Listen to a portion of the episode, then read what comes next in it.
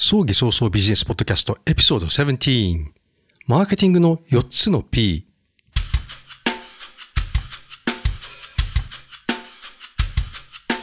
はい、こんにちは。今のところ日本でたった一人の葬儀早々ビジネスポッドキャスター、有限会社 YEY の和田です。死に方改革研究者および旅のデザイナー、あの世の旅です。今日は2021年9月1日です。では、行ってみようか。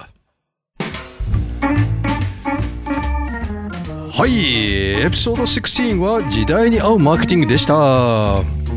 マーケティングは実は陳腐化しにくいんです。50年以上も前に使われた手法が今に未だに通用するんですよね。活用できるんですよ。それはなぜかというとマーケティングには人間の心理に訴えかけるからです。ただ時代に合う合わないのはその時代の法律や風習に従わねばならないからですね。つまり葬儀業界で言えばポータルと呼ばれるいわゆるブローカーを上手に活用することと SNS などを使うことです。今日は防災の日です。大正12年1923年の9月1日に関東大震災が起きまして東京を壊滅状態にしました。あしまった。臨島院に13年と書いてしまったわ。その時葬儀屋さんはどうしていたか。風が吹けば桶屋が儲かる。これはいろいろな説があります。この話は長いので割愛します。桶は風呂桶のことも意味してるけど棺桶の意味もあります。火事でね、えー、と人が焼け死んでしまうっていう話でございます。さてマーケティングの基礎ですが4つの P があるのをご存知でしょうか？Place Product Price Promotion です。葬儀に限って言えばもう一つの P People があります。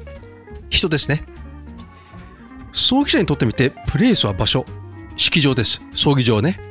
プロダクトはお葬式の種類つまり直葬家族葬ワンデイ葬儀一般葬車葬などでございます。プライスは価格であり大切なことはお客さんから見た納得できる価格なのでつまりコスパです。そして最後の P はプロモーション。このプロモーションが一番難しいのが総裁業です。一般の会社とは違うので安売りだけでは済まないわけです。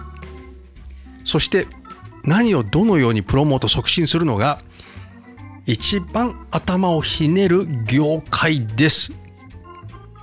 さてマーケティングの基礎で順番は誰にが一番ですね2に何を3どうやってこれが順番ですどうやってを先に考えてはならないどうやってっていうのは戦術、タクティクスであり、戦略、ストラテジーではないからです。しかしながら、葬儀屋さんが一番悩むのがどうやってのプロモーションです。価格の割引、駅務の無料化は古いし、二重価格でもあり、さらにポータルと呼ばれるブローカーを使っていれば割引で大きな赤字が出てしまいます。つまり、以前にもいろいろと書いてますが、価格のプロモーションは古いってことです。ではコンセプトのプロモートというのは何かと。ね。これね葬儀屋さんがねプロモートせねばならないのはコンセプトですからね。そのコンセプトのプロモーションです。ではこのコンセプトのプロモートというのは何かと考えると大切なことは価格と流通を含めたコンセプトを作り上げることです。さてマーケティングというコンセプトをどう考えるかそして日本人が一番不得意とするセールスとマーケティングの違いを理解するところから始まります。セールスというのは販売行為を見ることです。そしてお葬式の販売行為とは何か。お葬式というのはニーズであり、ウォンツではないから必要でない人には売れません。そしてどういう人が必要なのか言わずと知れた誰か身近に亡くなった人がいたからまあその場合しか発生しませんね。そしていつ亡くなったか。今でしょう。だから葬儀を呼ぶ。ね。3年前亡くなってからって葬儀を呼ぶっていうのはねこれ事件ですからね。お気づきかな。先ほどのマーケティングの順番を逆方向に進んだものセールスというのはマーケティングの逆をたどることで収益を作ります。だからマーケティングが大切であります。マーケティングは売るための下ごしらえです。コンセプト作りから始まります。では、そのコンセプトは誰に向けてなのか。はい。先ほどの順番、1、2、3です。多くのが、多くがシルバーマーケットですね。これが市場です。死亡率が小さい若い人たちをターゲットにしても意味がありません。実際ね、お支払いする人たちはその若い人たちですけどね、まあ、葬儀のお支払いをするほどでもない限り、あの若い人たちではなく、その上の世代ですね。前にも書きましたが、ターゲットを絞るところから始まります。ターゲットを絞ることは、自分の立ち位置を知ることです。ゴルゴ13が相手の位置から自分はどこにどこから安全に狙撃できるかを考えるようにつまりターゲティングはポジショニングからです。これをまとめてから戦略を立てます。つまりプロダクト。製品はお葬式とその種類。プライスは適正価格で二重価格でないことが大切です。ある程度の割引は仕方ありませんが4割引きです。なんていうのはもってのほか。中古車販売じゃないんだから、そんなことを各葬儀屋は潰れてしまえって思っています。お葬式には中古はありません。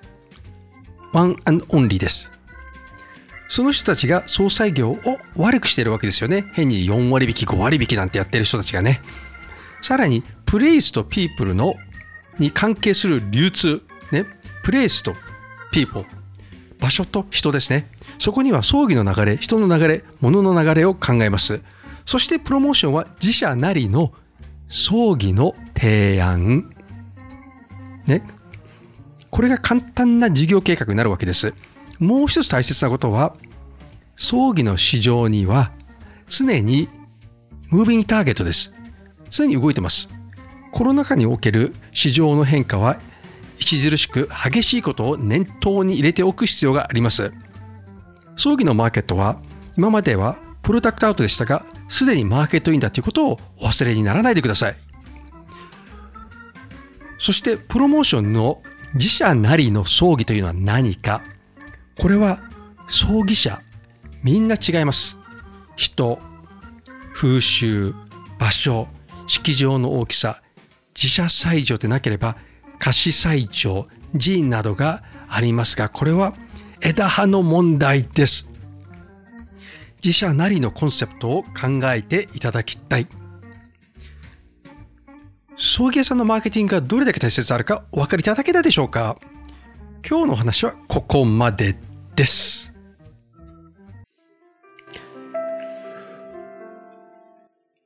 葬儀者というのは地場産業。